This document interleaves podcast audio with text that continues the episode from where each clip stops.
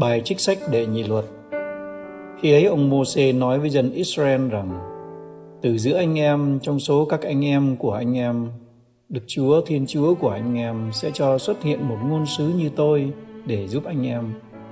Anh em hãy nghe vị ấy.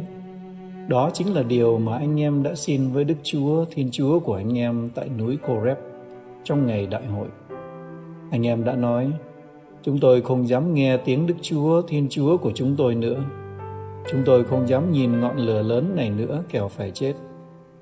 Bây giờ Đức Chúa phán với tôi, chúng nói phải, từ giữa anh em của chúng ta sẽ cho xuất hiện một ngôn sứ như ngươi để giúp chúng ta sẽ đặt những lời của ta trong miệng người ấy và người ấy sẽ nói cho chúng tất cả những gì ta truyền cho người ấy kẻ nào không nghe những lời của ta những lời người ấy nói nhân danh ta, thì chính ta sẽ hạch tội nó.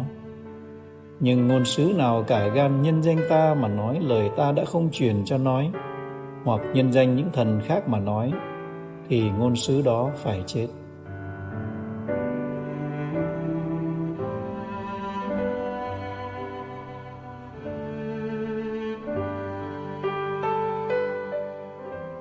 Ngôn sứ là ai vậy thưa bạn?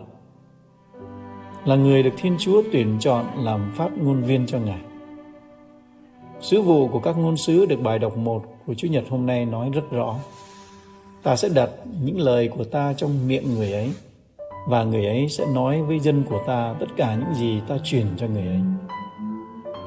Cái câu hỏi kế tiếp đó là, ai là ngôn sứ vậy? Nếu bạn nghĩ rằng chỉ có đức giáo hoàng, các đức giám mục và các linh mục là những ngôn sứ thì xin bạn hãy suy nghĩ lại bạn lầm rồi bởi vì sách giáo lý công giáo số 783 xác định rõ ràng rằng toàn dân Thiên Chúa dự phần vào ba chức năng tư tế, ngôn sứ và vương đế của Chúa Kitô và nhận lãnh trách nhiệm về sứ mạng và phục vụ của ba huy hiệu đó. Bạn thấy đấy, mỗi người chúng ta đều là ngôn sứ. Sứ mạng của một ngôn sứ thì rất đặc biệt và vô cùng cao cả. Nhưng sứ mạng của các ngôn sứ thì cũng căng thẳng lắm họ thường xuyên gặp phải những sự chống đối và nguy hiểm cả đến tính mạng nữa ví dụ như sau khi thi hành nhiệm vụ của mình, ngôn sứ Elia đã phải chạy trốn bởi vì hoàng hậu Isabel đã ra lệnh truy nã và lên án tử cho ông. Sách các vua quyển thứ nhất chương 19 câu 2 đến câu 3 ghi rất rõ như vậy. Ví dụ thứ hai đó là ngôn sứ Amos Ông đã bị trục xuất khỏi thành Bethel vì ông đã nói với vua Jeroboam rằng nhà vua sẽ chết vì gươm mà Israel sẽ bị đẩy biệt xứ. Ngôn sứ Doan Tẩy Giả, người mà rất quen thuộc với chúng ta, Ngài đã bị tù đầy và đã bị chặt đầu bởi vì ông đã nói với vua Herode rằng lấy vợ của anh ruột mình là trái với luân thường đạo lý. Bản thân mến, nhiệm vụ của các ngôn sứ thời xưa khó khăn và nguy hiểm như thế nào? Thì nhiệm vụ của các ngôn sứ ngày nay cũng khó khăn và hiểm nguy y chang như vậy. Thật đấy. Bạn cứ thử nghĩ mà xem. Khi ông bà khi cha mẹ khi chú gì cô bác anh chị khuyên bảo con cháu và em út rằng phải thờ phượng chúa trên hết mọi sự, phải siêng năng đọc kinh cầu nguyện, tham dự thánh lễ chủ nhật, đi xưng tội rước lễ vân vân và vân vân khi cha mẹ nhắc nhở cho con cái đầu tóc y phục cách cư xử lời nói, cử chỉ hành động phải nhu mì, nhỏ nhẹ, lịch sự, phải giữ gìn những nét thuần phong mỹ tục của văn hóa Việt Nam vân vân và vân vân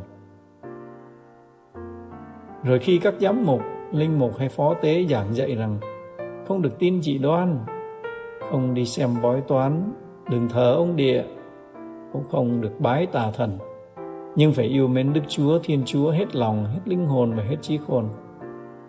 Không được gian dối, không được khai gian lươn lẹo, nói dối, lừa bịp, ly dị giả, làm hôn thú giả, bệnh giả, vân vân. Không được treo đầu dê để bán thịt chó, mánh mùng lung tung. Nhưng hễ có thì phải nói có, không thì phải nói không. Thêm thắt điều gì là do ma quỷ mà ra những lúc ấy các ngài đã và đang bị con cháu bị thân bằng quyến thuộc và giáo dân diểm pha chỉ trích phê bình bách hại và chống báng thậm chí họ còn bị người ta hãm hại nữa thấy số phận của họ giống y như số phận của các ngôn sứ thời xưa không? Không sai một tí và không khác một ly nào cả.